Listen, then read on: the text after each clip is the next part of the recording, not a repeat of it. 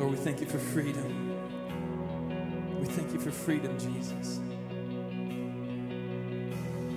Alone in my sorrow and dead in my sin. Lost without hope, but no place to begin. Your love made a way to let mercy come in. Was arrested, my life began. You believe that? Ash was redeemed, only beauty remains. My orphan heart was given a name. My mourning grew quiet, my feet rose to When death was arrested, my life began. We believe it. Oh, your grace so free washes over me. You have made me new. Now life begins with you. We believe that. Released from my chains, I'm a prisoner no more. Oh no! My shame was a ransom you faithfully bore. Oh, yes, you did, Jesus. He canceled my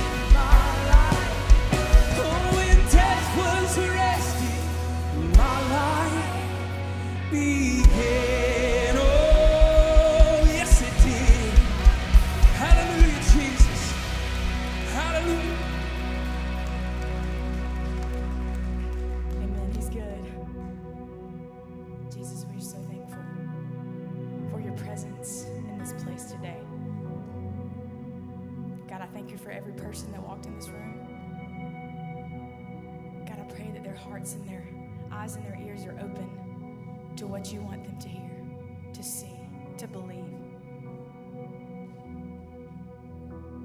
God, we're only here for one reason, and that's you. God, help us cling to that truth. You're the only one that matters. Jesus, thank you for this time of worship that we get to sing and praise to your name. God, I pray as we transition into your word. God, whatever you want us to hear through TJ, through your word, Jesus, speak to him through us, Jesus. God, we're so thankful for today and every day. Thank you for all the blessings that you give us. God, we don't deserve any of it. Thank you for loving us and showing us grace daily. We love you, Jesus, and it's all in your name. Amen. You guys can be seated. Thank you for worshiping with us. This morning? Good. If you have your Bibles, go ahead and go with me to the book of Colossians, chapter 1.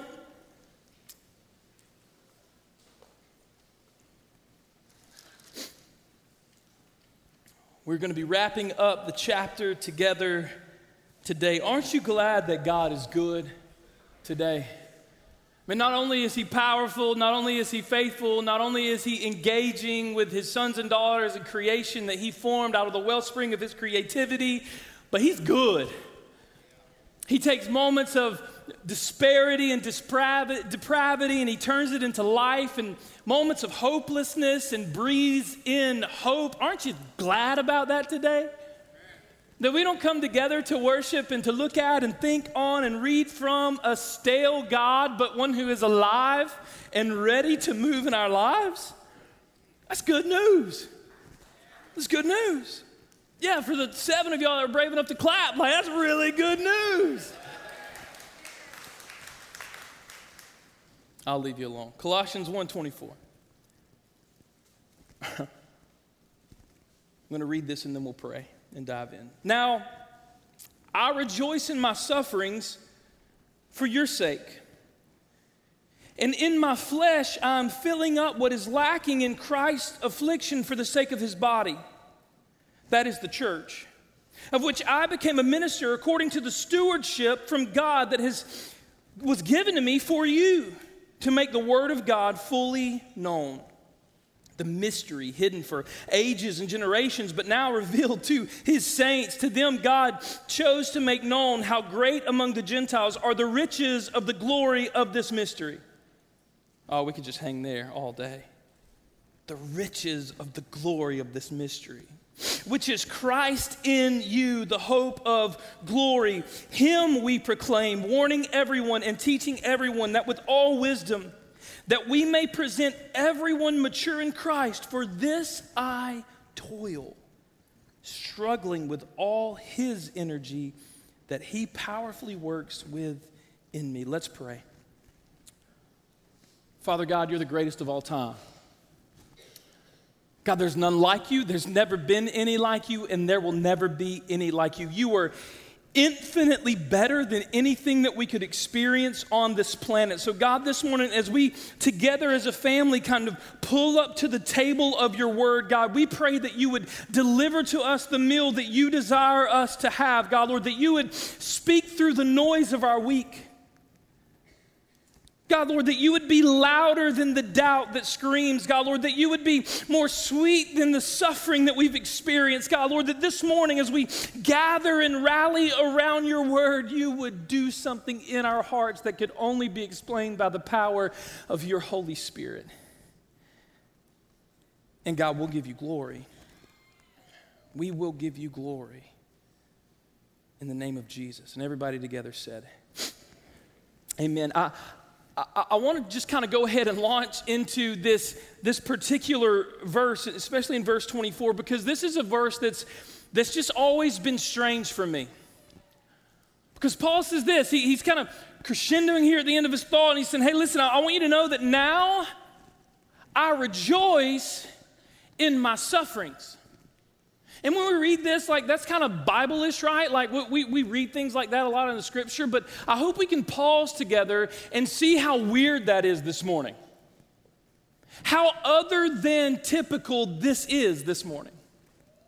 I mean, how many of you, when someone asks you when you're walking through a tough time, man, how you doing? You know, you say, man, listen, I'm just ecstatic in my suffering. Right? Like I've just, man, I don't know about you, but this week was really, really bad, and I've just been rejoicing. You know what I'm saying? K Love has been on, and and you know, I only got to hear one song in 457 commercials, but I'm still worshiping. Like that, that's that's so other than typical, right? Like typically, when we walk into suffering or we walk into hardship, usually, or at least I'll just kind of preach to about myself this morning. I, I lean sometimes to complaining. I'm sure I'm the only person that deals with this, so I'll, like I said, I'm just talking to myself. But, but sometimes I lead to complaining. Sometimes I lead to doubt and fear. Sometimes I lean even into questioning God with phrases like, God, why? Or why me? Why us? Why now? But not Paul. Paul said, Now I rejoice in my sufferings. How could Paul rejoice? This is something I want us to be able to rally around together and grab a hold of together as a faith family this morning. Paul was able to have a gospel centered, eternal perspective of suffering. And my prayer for us is that we in this faith family, in this body, can develop a gospel centered, gospel saturated, eternal perspective of suffering. I want to give you three things if you're taking notes this morning. Just three, three things of, of the many that Paul lays out in Scripture why he's able to rejoice in suffering. Because at the onset, if you're taking notes, you can jot this down. Suffering is is to be expected. Like it's not something that we that we long for or we we hope for. It's not something that we, like I said earlier, we have a conversation and we're like, you know, what do you got, you know, in front of you this week? Well, man, I really hope I encounter some suffering so I could be more like Jesus. Like nobody thinks that way. I hope you don't. It's not healthy, all right?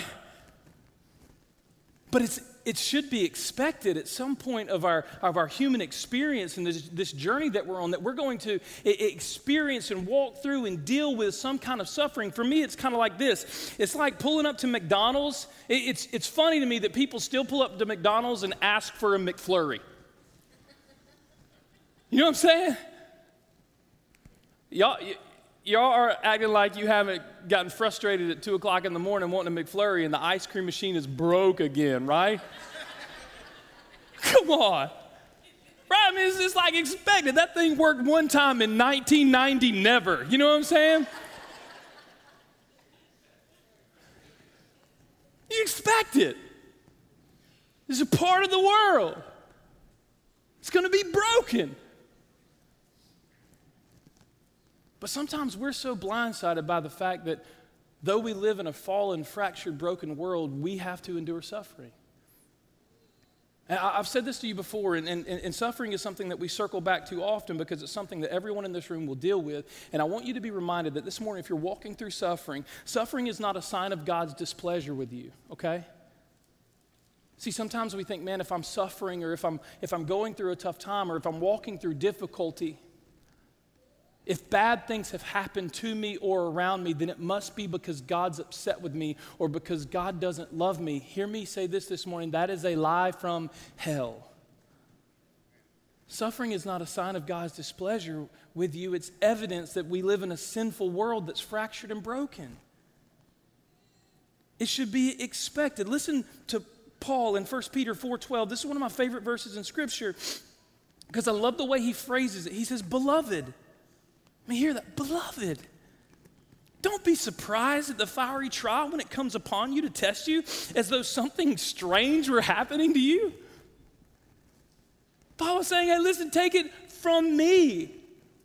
The apostle of apostles, church planter of church planters, the follower, a quintessential follower of Jesus, writing from prison. Don't be surprised. Don't be shocked, like, oh my goodness, I'm, I'm suffering? Paul says, Beloved, Don't think that it's strange. Don't think that it's out of the ordinary. Don't think that something's wrong with you or something's wrong with God when you walk into suffering. Paul knew it was to be expected and it, it didn't catch him off guard. Last, or the next thing is that the way that Paul, we believe from Scripture, when we look at, at, at all of his writing, this, this, beautiful work that he's done for us in the New Testament through the power of the Holy Spirit, not only did Paul acknowledge and come back to often that suffering was to be expected, but that suffering was also temporary.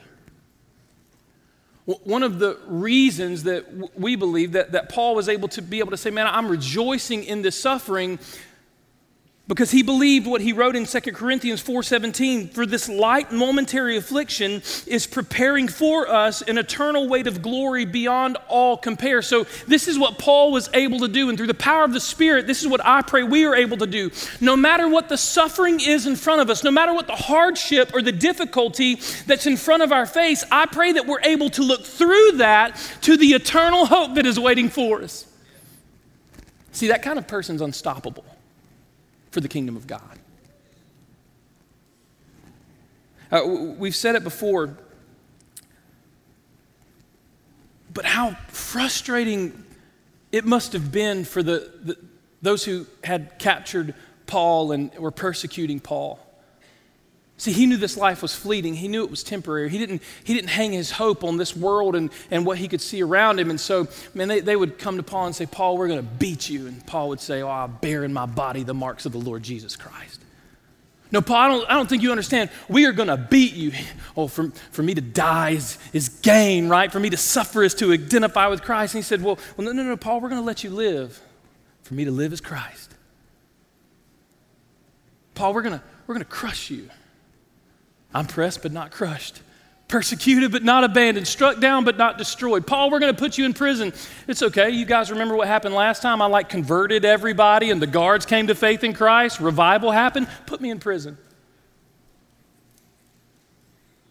He was so frustrating to persecute because his life was not wrapped up in this world. His life was, was centered in on, he was consumed by the prize that is in Christ Jesus, and he was consumed with the eternal hope that he had in him.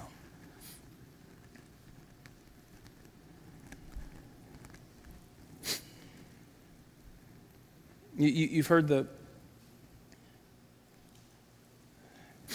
the phrase from Paul where he says, Right now we look through a glass dimly, but one day we'll see full view.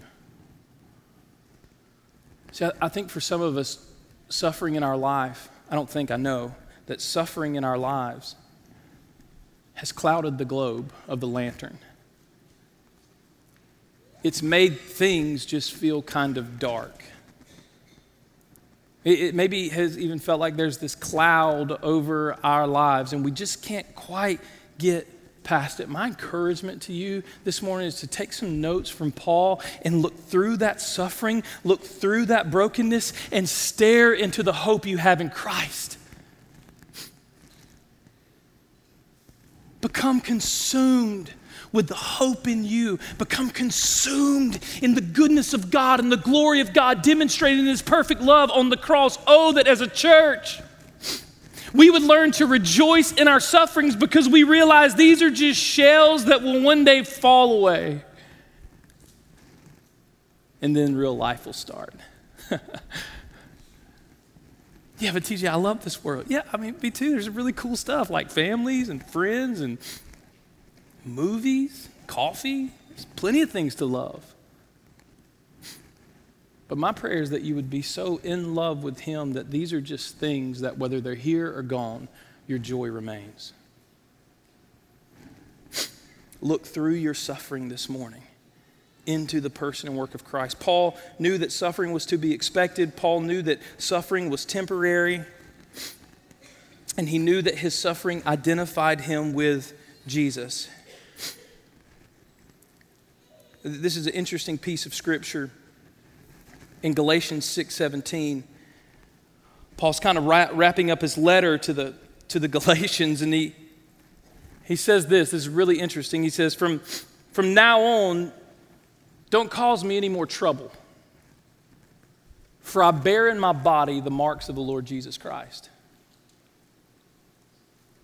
I mean, can you, can you imagine that if, if say, your, your pastor got up on Sunday morning and, and, and said, Hey, by the way, I want you guys to stop bothering me because I bear in my body the marks of the Lord Jesus Christ. Can you, can you feel kind of the, the angst in that? You'd be like, Man, what, what are you talking about, Paul?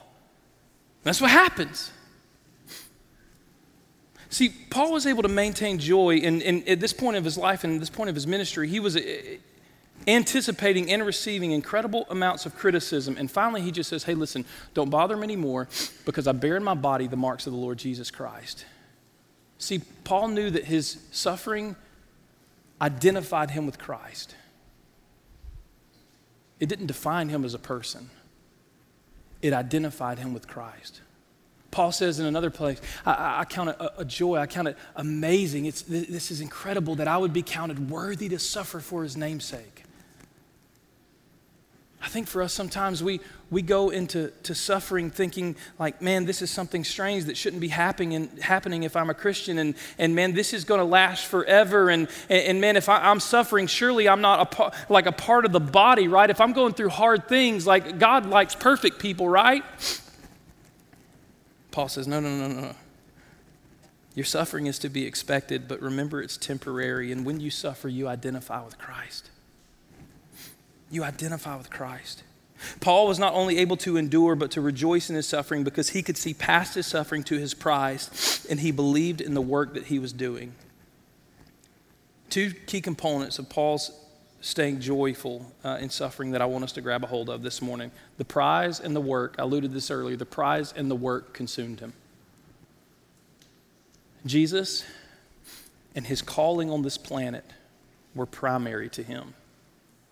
The reason that he could, could worship, the reason that he could rejoice in his suffering, the reason that, that he could sit in a prison and gush with love over this church who he had never set foot in before, the reason that he could do that is because he was consumed with the prize and he believed in the work. Let, let's go on just a little bit to see what he says here. It says, I, I, rejoice in my sufferings for your sake, and in my flesh I'm filling up what is lacking in Christ's afflictions for the sake of his body. That is the church of which I became a minister, according to the stewardship from God that was given to me for you to make the word of God fully known. I want you to grab a hold of three things that he says here. First, he said that he was a steward from God for the church to make the word known. Do you see that in the scripture? He knew that his responsibility was to steward, even in his sufferings or moment of hardship, to steward the things that God had entrusted him with for the sake of the church that he was leading, even though he wasn't present, he was, he was shaping their theology and delivering love letters from the Holy Spirit to them so that they would know the Word. I hope you can see this parallel in your own life. The word here, steward, in the original language was really, um, it was a servant who, when the master left, they would put him in charge of the affairs of the whole house. This master so trusted this servant in his household that he would put him over all the other servants. He would put him over even the care of their children. He would put this servant over the care of the finances. That's what Paul was saying. I rejoice in my sufferings and I'm maintaining this course because I've been given this incredible job of stewardship over your souls for the church so that you might fully know the word. My prayer this morning, as I was preparing this and walking through this, I began to ask this question Who is our for you? You said, Jesus, that's really weird. Just track with me for a minute. Every single one of you in this room have been gifted something from the Master. Your husband, you've been gifted your wife. Wives, you've been gifted your husband. Mamas and daddies, you've been gifted your children. Employers, business owners, you've been gifted your employees. Friends, you've been gifted those relationships. You've been gifted something by the Master until he returns. And my question this morning, the thing that, that I grappled with when I began to, to look at this, Paul was so consumed with the prize and he was so in love with the work that he was doing to equip and to encourage and to love on those who had been entrusted to his care. That suffering was just, just a part of it. And I, I wonder for us this morning if sometimes we're just so egocentric and self centered that we take our eyes off of the prize and off the work that is incredibly important and we just live in kind of a woe me mentality sometimes. Who is your for you? Who who have you been granted to steward? What have you been gifted to steward? The gospel centered work that Paul did for the church was serious work, it was hard work, and it was hard work. I'm going to say this again family, friends, teams, workplace, discipleship groups, small groups, Sunday school. There is someone or something under your watch care till the master comes. Every single one of us in the room. And my prayer for you, my prayer for myself, is that as we lean into Christ, as we acknowledge suffering, as we acknowledge the fracture in this world, and we lean into Christ, we would become more and more and more consumed with the prize that is Christ Jesus. And that we would fall in love with the work that He's called us to do. What has He called you to do? I, am going to meddle for just a minute, if that's okay. I'm just going to chase this rabbit for like, give me like maybe two minutes. Thing has God put in your heart? What people have, has God put in your life? What gifting has been placed on you? What mantle do you wear? What has been entrusted to you today? What calling are you grappling with? I don't know. There's, there's five or six hundred people in here this morning. You know what that means? Somebody in this room is probably called to go and spend their lives overseas in missions. Who's going to steward that? Someone's called to go back to family members this morning and seek reconciliation for wrongs done. Who's going to own that? Someone's called to, in this room this morning to rally up the family and say, hey, man, I just want to point you guys towards Christ, and I haven't done a very good job. I want to start doing that. I want to be a dad that, that leads you to the cross. I want to be a mom that leads you to the cross. Who's going to own that stewardship this morning? You say, well, preacher, that's real easy for you. Listen, I have to look at my wife all the time and say, hey, I'm a moron and I need, I need forgiveness. All the time, I have to revisit my calling and recenter my focus on the perfect work of Christ because I'm an idiot. So I'm not preaching at you this morning. I'm just talking with you so that we can all reflect together on the callings in our lives gifts that's been given to us, the, the incredible gifts. The gifts that sometimes don't clean their rooms or do their homework or make sure that the car is full of gas, right? Come on. Who is your for you? Who are you called to steward? What work have you been called to engage in and invest in? I'm going to read it one more time and then we'll, then we'll, we'll just move on. There is someone or something under your watch care till the master comes. And my prayer is that you would take it serious, that it would become heart work, though it will be hard work. That you would become so consumed with the prize and fall in love with the work that suffering just is a part of your journey. It's not something that defines you, it's just something that we have to work through together as a faith family. This is what I love here as we move on. I, I, love the way that Paul says this, and, and I'll read it for you one more time. He says, That is the church of which I became a minister according to the stewardship from God, which was given to me for you to make the word of God fully known. Picking up in 26 here. The mystery hidden for ages and generations is now revealed to his saints. To them, God chose to make known the great, how great among the Gentiles are the riches of the glory of the mystery, which is Christ in you, the hope of glory. This is what I love about the scriptures. Sometimes We kind of pull this card like, mm, I don't really know what God wants me to do, right? Like, like sometimes we just stand on the sidelines because we're like, mm, I don't really, I don't really know what He's called me to. I don't really know what my giftings are. Let me help you with that. Let me read it to you one more time. The mystery hidden for all ages and generations, but now has been revealed to the saints. To them, God chose to make known how great among the Gentiles are the riches of the glory of the mystery, which is Christ in you, the hope of glory. This means that we can no longer sit idly by and play the mystery card. It's not a mystery any longer. Base level. Are you ready? Dads, love God, love people, multiply disciples. Start at home. Moms, base level, really simple. Don't know your giftings? Okay. Love God, love people, multiply disciples, start with your children. Business owners have no clue where, where to start with this. Love God, love people, multiply disciples, start with your employees. Friends, I don't really know what my giftings and callings are. I don't really know what to do. It's no longer a mystery, it's been revealed to us. Love God, love people, and multiply disciples. The job in front of us as a church and as individuals is incredibly, incredibly clear. There is no ambiguity any longer. Love the Lord your God with all your heart, all your soul, all your mind, and all your strength. The second is likened unto it. Love your neighbor as yourself. On this, you can hang all the law and the prophets. He's saying, hey, if you're confused this morning, you don't know where to start, start there. Fall in love with the prize love God, and then fall in love with the work. Love people.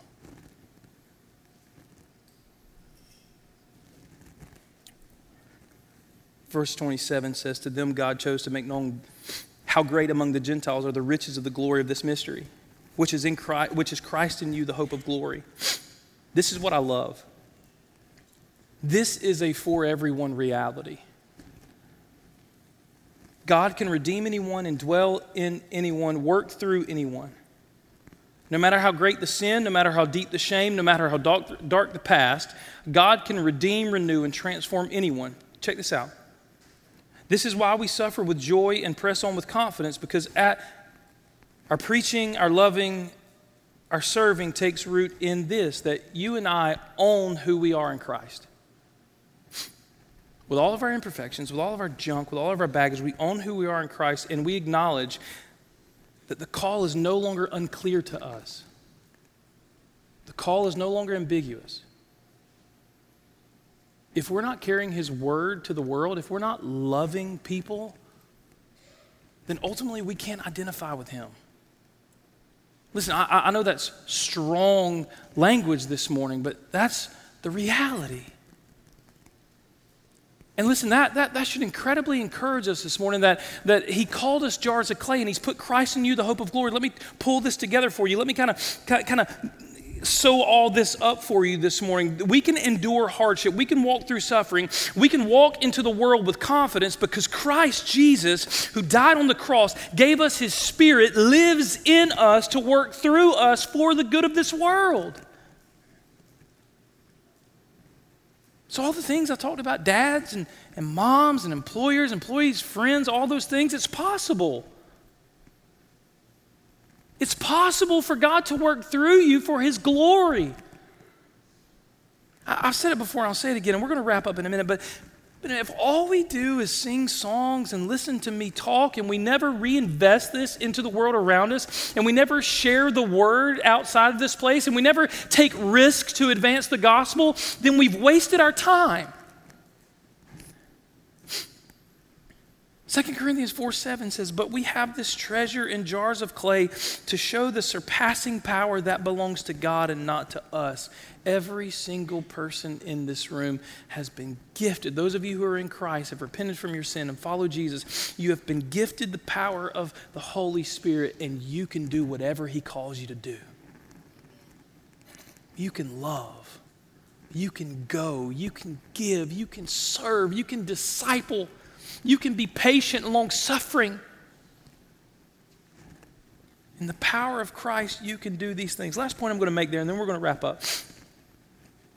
What I love, he says, Christ in you, the hope of glory. I love that we tie back to, to the jars of clay, but we have this treasure in jars of clay to show the surpassing power that belongs to God and not to us. Sometimes when we think of that, we think, oh, these pretty vases or ornate things, right, that, that house the glory of God, much like the alabaster box. It must have been pretty and, and full of decoration and costly. And, and the scripture tells us that, that this word here, the jars of clay, were the frail, brittle clay pots the frail, brittle clay pots, those were used for two things in this context, in this culture garbage and human waste.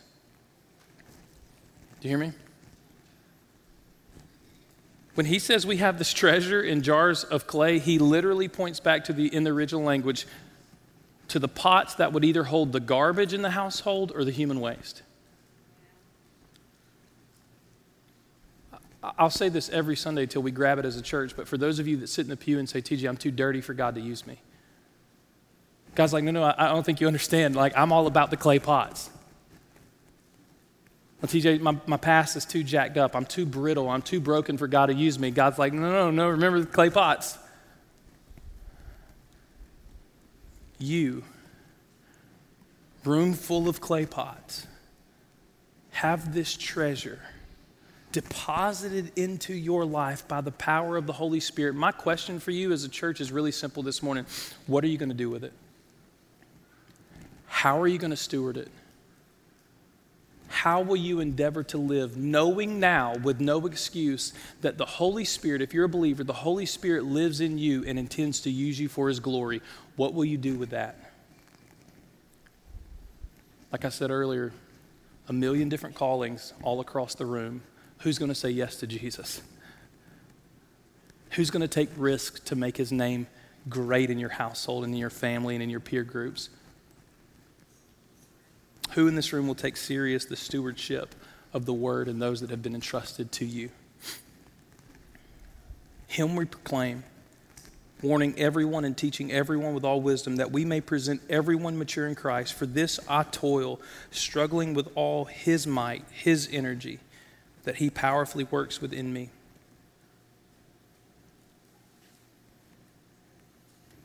This morning we circle back and we're reminded it's all about Him. And maybe that's where your journey should start this morning.